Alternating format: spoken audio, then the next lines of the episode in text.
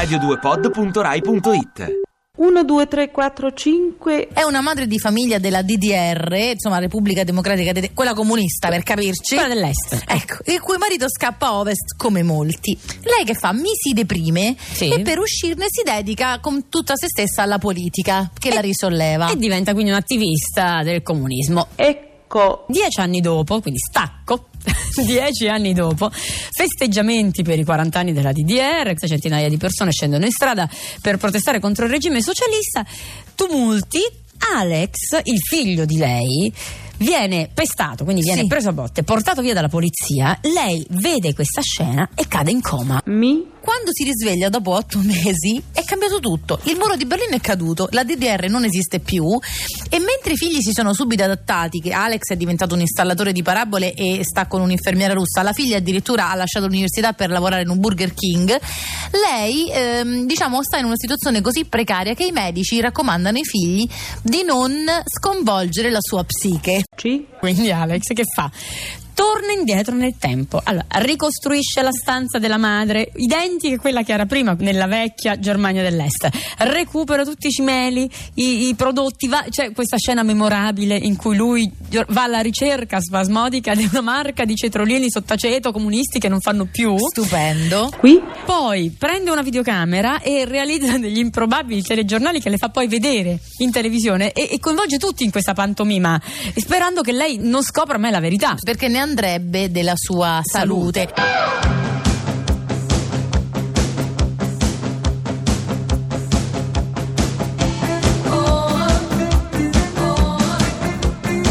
Pezzi da 90.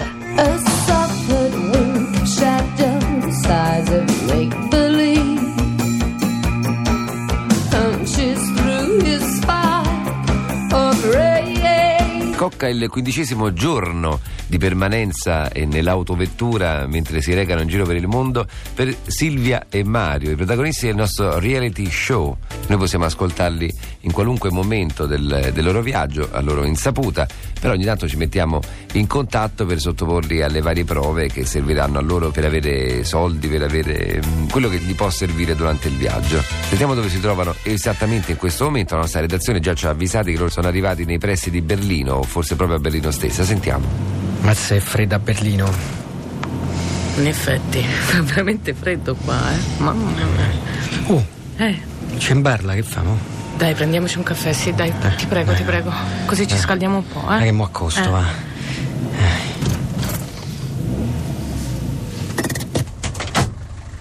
Mo' fa troppo freddo, fa. No, fa troppo freddo. Poi dai, caffè di Berlino, ma sì, figurati. Ma è tutta acqua. Ma sì, c'è riscaldamento, va. Sì, metà 7. Vai. Avete visto quante cose succedono? È molto, molto divertente questo reality show, molto vivo, molto, molto interessante. Avete visto, loro hanno già dei problemi riguardo al freddo. Ovviamente a Berlino fa freddo, avete sentito, ecco, la sofferenza, la partecipazione di questi due protagonisti che stanno combattendo con il freddo di Berlino.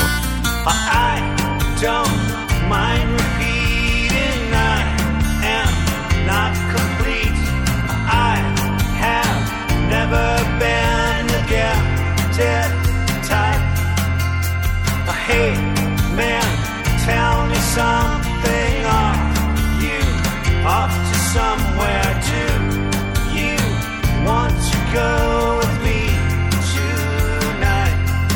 Well, I know that this is changing. We walk the streets to feel the ground I'm chasing.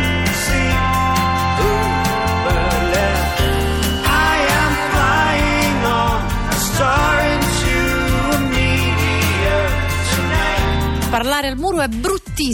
Sì, anche dare cappucciate contro il muro è brutto. Beh, se c'è qualcuno che fa muro è ovvio che finisci per dare le cappucciate a muro. Anche se il muro è quello della pallavolo, invece va bene perché di solito rimetti la palla dall'altra parte facendo il muro. E quando vinci lo scrivi sui muri, anche se non si dovrebbe fare. No, non scrivete sul muro naturalmente. C'è anche dentro fuori le mura, per esempio. A me però piacciono per esempio le mura domestiche disegnate dai disegni dei bambini, no? Sì, sono veramente tutte molto dipinte case tutte insomma scarabocchiate. Che sono anche le quattro mura, poi. È vero, sono anche le quattro mura. Ma non sono quelle del muretto, dei ragazzi del muretto. Però tra le mura domestiche, tra le quattro mura c'è sempre un muro maestro, se no viene giù tutto. Un muro maestro ci dovrebbe essere anche un muro allievo, per quanto esista in giro per la Liguria una Miss Muretto ad Alassio. E purtroppo esiste invece anche il muro di gomma a volte. A volte sì, ma le brave ragazze non mettono muri tra noi e voi, e quindi incominciamo a danzare senza piangere sul muro del pianto. Che state? Sto ciagnendo su me. Sto ciagnendo. Com'è bella c'è. La stanchezza, a uffoli. Sì. Questo ti fa bene pure, ti fa anche bene.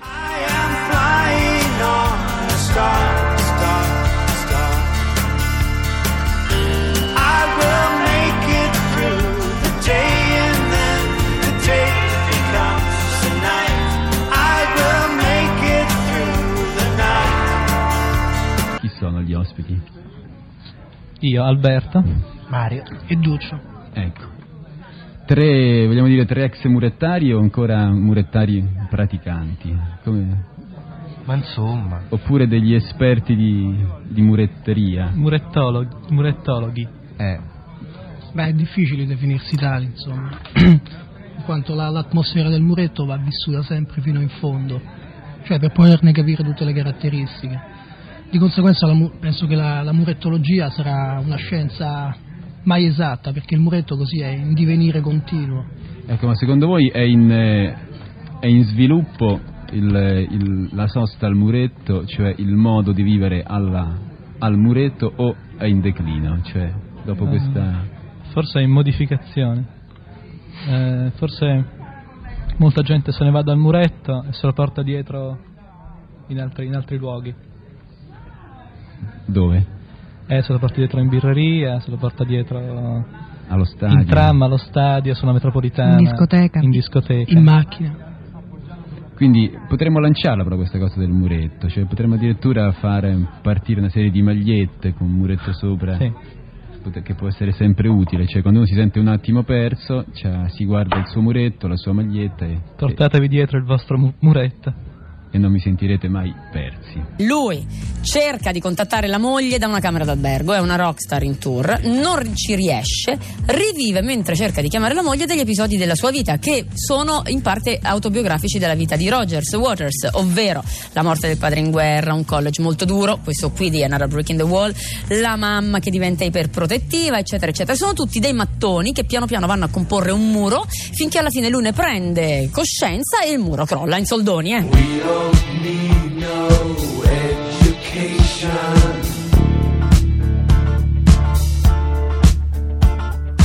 We don't need no thought control. No dark sarcasm in the classroom. Teacher, leave them kids alone.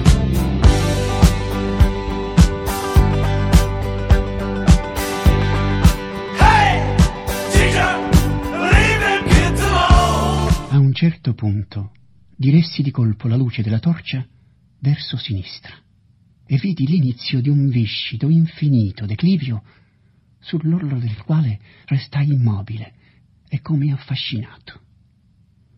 Poi dall'infinito e viscido buio sotto di me mi giunsero rumori che mi parve di riconoscere.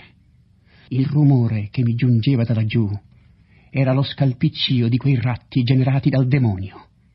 La mia torcia si spense, vi erano voci, miagolii ed echi, ma su tutto schifosamente si alzava quell'empio scalpiccio. Qualcosa mi urtò, qualcosa di grasso e molle, un ratto. Io non ho divorato che ratti, i ratti che mi condussero nel baratro per divorare me, i ratti. E questo ciò che urlavo secondo loro. Quando mi ritrovarono nel buio, so che si sussurrano cose orrende su di me, eppure sanno devono sapere che sono stati ratti. Quei ratti in fuga il cui scalpiccio non mi lascia più.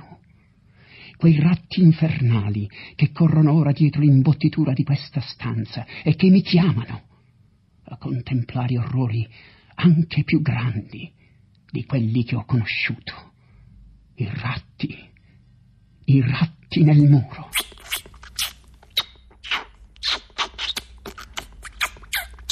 Sono Claudio Garofali, virtuoso dello stuzzicadenti. Anch'io sono con l'agenzia 610. Ma continua il nostro reality show Silvia e Mario, i nostri due amici che stanno girando il mondo in questo reality viaggio, chiamiamolo. Noi ogni tanto li mettiamo in onda, loro insaputa, per sentire cosa succede in questo avventuroso viaggio. Loro sono sempre a Berlino e sentiamo cosa sta succedendo. Che c'è? Ecco, avete sentito? Lei sta urlando, quindi c'è qualcosa di interessante sicuramente che sta succedendo tra i due. Sentiamo cos'era. Ma che ti è successo? Madonna, mi sono tirato una pellicina, mi esce il sangue, fa male. Sa starci attenti che le pellicine. Ma se è fredda a Berlino. Ecco perché sono belli i reality show, perché può succedere di tutto. Pensate, Silvia ha un problema con la pellicina del dito fa anche freddo. Abbiamo capito che a Berlino fa anche freddo. Bene, ci mettiamo in collegamento con loro più tardi. Allora i tre porcellotti andarono nel bosco e si costruirono per giocare tre casette. Quello grassissimo la costruì di mattoni, quello grasso di legno e quello paffuto di canne di bambù. Alla fine esclamarono: ora staremo qui a mangiare quanto vogliamo. Ma un giorno arrivò un grosso lupo con una bocca enorme e con una fame ancora più grande di quella dei tre porcellotti. Giunse alla prima casetta, quella di canne di bambù, si gonfiò i polmoni e iniziò a soffiare. La casetta crollò in un attimo e il porcellotto paffuto, pieno di paura, corse verso la casa di legno del fratello grasso. Arrivò il lupo che soffiò più forte e crollò anche quella. I due porcellotti corsero quindi con il fiatone dal terzo fratello, quello grassissimo che aveva la casa di mattoni. Il lupo allora soffiò ancora più forte, ma la casa di mattoni non crollò. Attraverso la finestra vide la faccia brutta e cattiva del lupo. Era di fronte alla casa il babbao Raimondo. Si aggirava furtivamente e spiava, e con gli occhi lampeggianti nel buio. Meno male che ho costruito questa casetta, altrimenti adesso mi toccherebbe una triste fine, pensò Pog. Sai che ti dico, brutto porco? Gridò il lupo con rabbia. Adesso mi metterò a soffiare e questa tua ridicolissima casa volerà via a pezzi. E tu provaci, dannata bestia, gli gridò Pog in segno di sfida. E il lupo si mise a soffiare. Una prima volta, una seconda volta più forte, e una terza volta con tutta la forza dei suoi polmoni. La casa non si muoveva. Pog capì che il lupo Raimondo si sarebbe calato attraverso il camino e prese provvedimenti. Mise un pentolone pieno d'acqua sul fuoco e attese. Un attimo dopo il lupo cadde nella pentola, facendo schizzare l'acqua da tutte le parti. Pog coprì il pentolone col coperchio e attizzò il fuoco con nuova legna. Quella sera il porcellino cenò con bollito di lupo.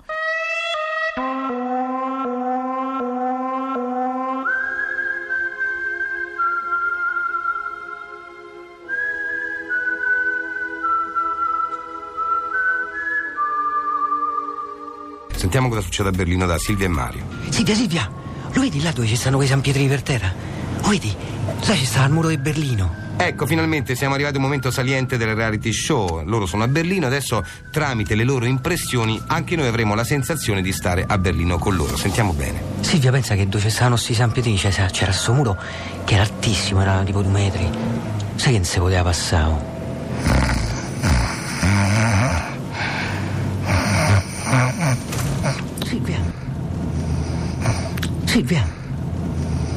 Silvia!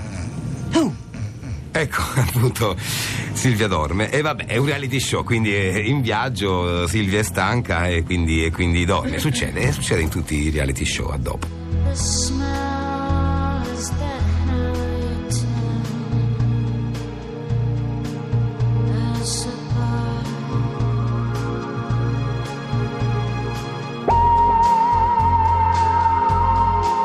Pezzi da 90.